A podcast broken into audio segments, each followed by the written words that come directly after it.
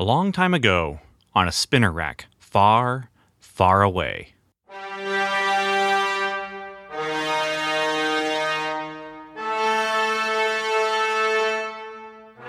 The Comic Book Time Machine presents Marvel's Cosmic Comics, exploring Marvel's licensed sci fi and fantasy during the Star Wars period.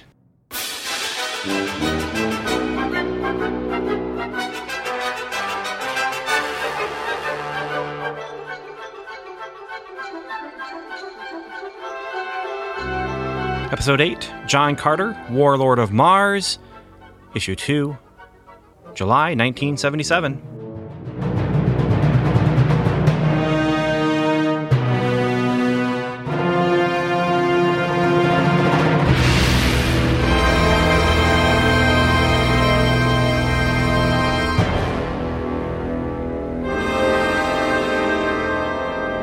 I I have to say, uh, I am so surprised with John Carter. Uh, I expected just some schlocky, exciting, but uh, you know, not not engaging necessarily. Uh, sci-fi action adventure type stuff here, and I have been shocked, especially this issue, just how interesting and how interested I have been, how interesting the story has been, how interested I have been. Um, you know, I'm nervous about some of the upcoming comics that I'll be taking on in the future with uh, some of the things I know about. And what's fun about this, I think I've said this before, is I have um, Silver Age bags where I've put a slip of paper that tells me what issues I'm supposed to be reading. Um, in each month. And when I pull that out, the slip of paper will tell me, you know, check the omnibus for John Carter, check the Star Wars omnibus for this. And then there'll be issues that are listed there too. And these are just, this is just my list that I printed out and cut apart and then stuck it in there. And then I'll have, um, those issues in there as well. And so there are going to be some bags that I pull out and I, this is all dependent on my bad memory, but, uh, sometimes I will be surprised with what I pull out of the bag. I will pull out the bag and, and just look in there and say, Oh, here's this thing here. I was, I, I knew I put this in here, but I'd forgotten all about it. And I'm not going to remember what I definitely don't remember the dates of these books that have been sli- slipped in there. And so I don't know, for example, when Indiana Jones comes, I, I don't know when it's coming. You know, it'll, it'll just, just show up in, in the bag and, and it'll be pleasant surprise. Oh, here's an Indiana Jones comic or, oh, here's a, here's, oh, it's Micronauts time, you know, oh, Battlestar Galactica is starting. There'll be uh, hopefully, uh, some surprises like that for me and some other surprises that'll be, ah, oh, it's done, you know. Um, and so it wasn't a surprise this month because I knew it was happening because it hasn't been so long since I bagged it and printed all this stuff off and cut it up. But you know, we're talking about now probably a year or so. You know, in the future, I, I could have some big surprises. But what surprised me this month is not the content, or rather, not the titles or, or new content, but just how good this content has been. 2001 good may not be the best word for it, but it is a word for it. And Star Wars uh, has been consistent with its last two issues. Um, but it's been enjoyable. I've, I've enjoyed revisiting the, that Star Wars story that I know so well. Um, just, uh, you know, and revisiting it in this, in this new, new medium. when I say new, quote unquote, but you know what I mean. Uh, John Carter is completely new to me. Uh, I'm familiar with the movie. I've read some of the books, um, but it's been a long time for the books, and the the movie itself has been a long time too. So I'm reading this comic book, and it is just surprising me how good it is.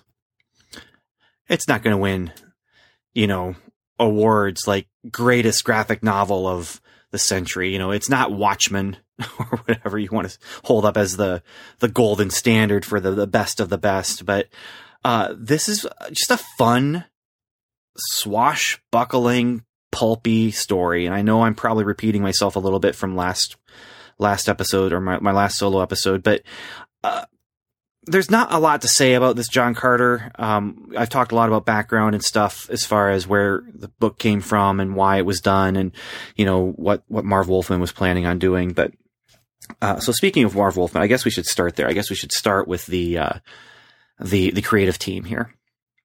Issue three is titled Requiem for a Warlord, as I mentioned. Marv Wolfman, writer and editor. Gil Kane and Rudy Nebres, artist supreme.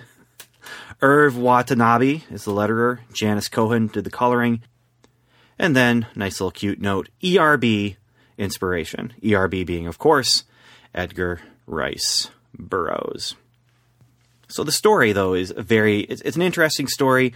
Um, I mentioned that I'm nervous about some of the upcoming things, but like I said before about this one, I'm loving what I'm reading here. Uh, and this issue, this one, it shocked me. I'll put it this way: I don't want to give away the ending, uh, because there's this twist, and it's it's it comes in the final panel, and it, and the build up starts on page one to this twist on the final page. And I, I have to say, I didn't see it coming. I should have seen it coming. Maybe. I don't know. Uh, it's built up to that, though. And so maybe that's the best kind of twist. No, not maybe. Absolutely. That's the best kind of twist, is the one that everything's leading up to that. And when you get to it, it is a valid twist. It is not a shock just to shock you, but it just makes sense in the context of the story and you're you're thinking to yourself, I didn't see that coming, but it's not a cheat. And that's what happens here is the whole issue is just building up to this twist at the end. And I really, really enjoyed it. So I don't want to give away the ending uh, of this issue. I mean, yeah, we're talking about something that's 40 years old. Okay. It's, it's, it's very old. And, but the reason I don't want to give it away is because it's quite possible that a lot of people haven't had any experience or exposure what what happens? You know, last issue we had John Carter's wife, Dejah Thoris. She was Thoris. She was taken. His best friend is presumed dead, and he was down and captured. And now he's in prison. And you have Stara Kan, who's gloating over him, and he's holding Dejah Thoris, and he is not treating her nicely. He hits her. He, you know, threatens her, and John Carter's not happy about that. And so he keeps trying to escape. He's chained. He has chains around his, his shackles on his wrists, a, ch- uh, a collar with a chain around his neck, and he's in a cage. And he, you know, he's, he, how is he going to get out? He's trying to pull and he's pulling and he's pulling. While he's trying to get out, uh, Stara Kan reveals his origin story to Dejah Thoris. And I, this is something I really enjoy. Now, I was expecting this. This was not unexpected, but it was cool to see, especially when you consider this is about consequences and consequences in the sense of you do something, things happen as a result of that. And in some ways, you know, I mentioned Watchmen earlier. I hadn't intended to, to bring in this connection, but there is something of that going on here where with Watchmen, it's taking the tropes of superheroes and turning it on its head and giving us, you know, what's the natural consequence for a world that has these kind of people in it. And with this story with John Carter, you kind of have that kind of thing going on here too. Now, this is not one of Edgar Rice Burroughs' stories. As I said before, this takes place in between paragraphs almost of uh, Princess of Mars, you know, toward the end of the book, but it's not between books, it's between paragraphs. There's this period of time that, that no one knows what was happening there because Edgar Rice Burroughs didn't write about it.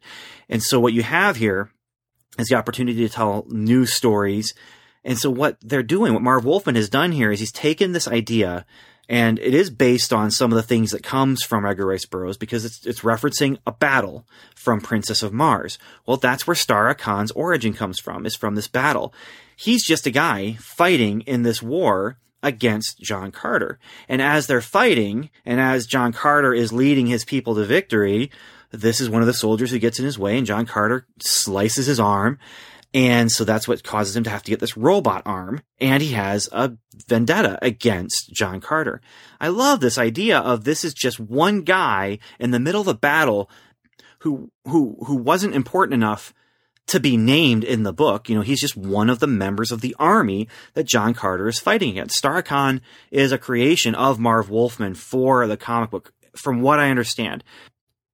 But I love this creation of this guy who John Carter created him by, you know, fighting him in battle and, and hitting his arm. And so you have this natural consequence of this life, this swashbuckling life. And so I, I like that. It's not a deconstruction, not quite a deconstruction. You know, it's not going so far as to say, you know, Batman created all of the villains of, of Gotham City. You know, the, the villains of Gotham City wouldn't be uh, villains in Gotham City if it weren't for this guy running around as a bat. It's not quite that extreme, but it is that idea of John Carter did this thing and here's something that happened afterward. It's not an indictment of what John Carter was doing. It's not saying war is wrong. This is a character who has made choices based on his vendetta against John Carter.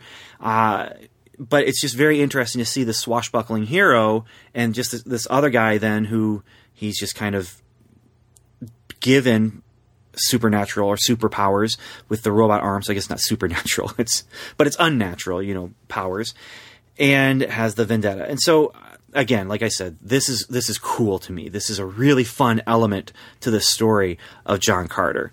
So I, I this is something that, yeah, it's it's somewhat cliched, except for the fact that it is you know Marv Wolfman drawing on these strings and these elements from earlier in the the Edgar Rice Burroughs original story to build the world and to say, you know, this is not, you know, these people that you're fighting a war against are not just faceless people.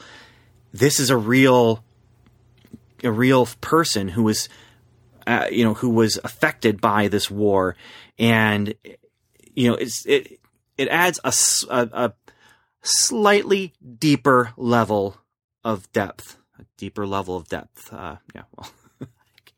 Anyway, uh, it, it, adds a, more to it, so it's not just pulp, and it's still pulp. Don't get me wrong, because here we have then.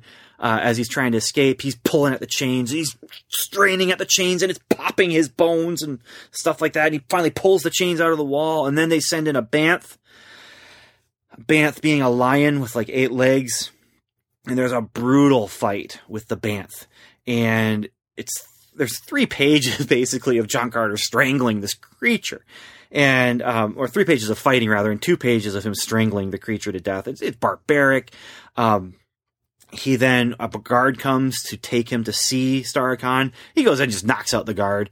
I'm gonna walk in, you know, on my own two feet, kind of thing. But anyway, he confronts Stara-Kan, and Stara-Kan wants one thing out of John Carter, and that's call me master.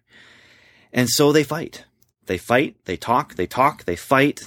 There's back and forth. The battle goes one way and then it starts going another way. The, you know, Stara-Kan has the collar on John Carter's neck, which is putting him in intense pain, such pain that it knocked him out a couple times earlier on in the book.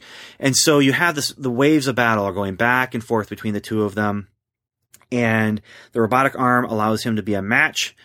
Uh, the collar allows him to have the upper hand but pain doesn't matter to John Carter. Nothing matters to John Carter except for Dejah Thoris. And so I'm, I'm sure I'm saying this name wrong. De- Thoris. I need to watch the movie again. I really like that movie, but nothing matters to him except for his wife. And so everything that he's doing, he is doing for her. I mean, this is, I feel like singing almost because everything I do, I do it for you. I'm going to restrain myself, but you know, Robin Hood soundtrack is awesome. But everything he does, he so he's fighting, and he is not going to bend until you get to the end of the fight, and that's where you have this big twist. And the twist, like I said, it makes sense. It's a big climax for me. It's one panel. Really, it comes down to one line of dialogue after John Carter just lays him out, and you think he's won, but has he won? Or has he lost? And it ends on something of a ambiguous note. There's something of a gray ending here, and, and I like that a lot. It just is a really great ending, and so I really want to talk about the ending, but at the same time, since this is not a conversation and a back and forth, I'm just going to say I loved the ending, and I this is this issue is getting the highest of praise from me. I love so far these first three issues. Now I am barely, you know, maybe 10% into the book, into this omnibus of, of John Carter, which, you know, reprints every single issue of John Carter that they publish. I'm, I'm, you know, maybe not even that much into the book. So I'm not going to go all out and say I highly, highly recommend you go out and find this book if you can. Uh, generally speaking, my recommendations for whether you should read a story or not are going to come at the end of story arcs. And so if it's a one-off issue, I'm going to say, oh, yeah, you should read this. Like I did with 2001. It wasn't until after issue seven that I said, yes, recommend. I like this. I think you might like it too. Uh, as for the, the last three issues of, of 2001, which are the Machine Man or the Mr. Machine issues, I'm going to wait until I, I do next week's issue, number 10, to, to say it. And then there was uh, Logan's Run, which, well, we. Uh, you all saw how that, that turned out if you listened to the last two episodes of my uh, my Marvel sci-fi solo episodes.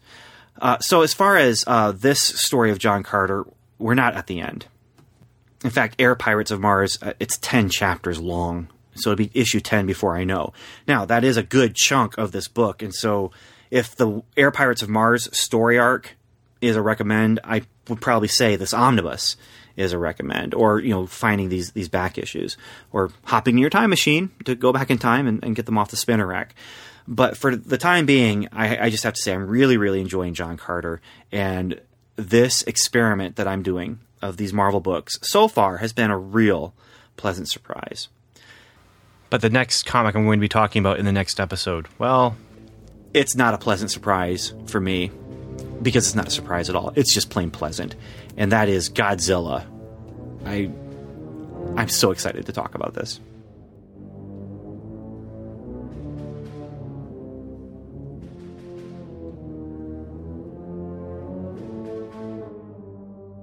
Thanks for listening to the Comic Book Time Machine's Marvel's Cosmic Comics feed.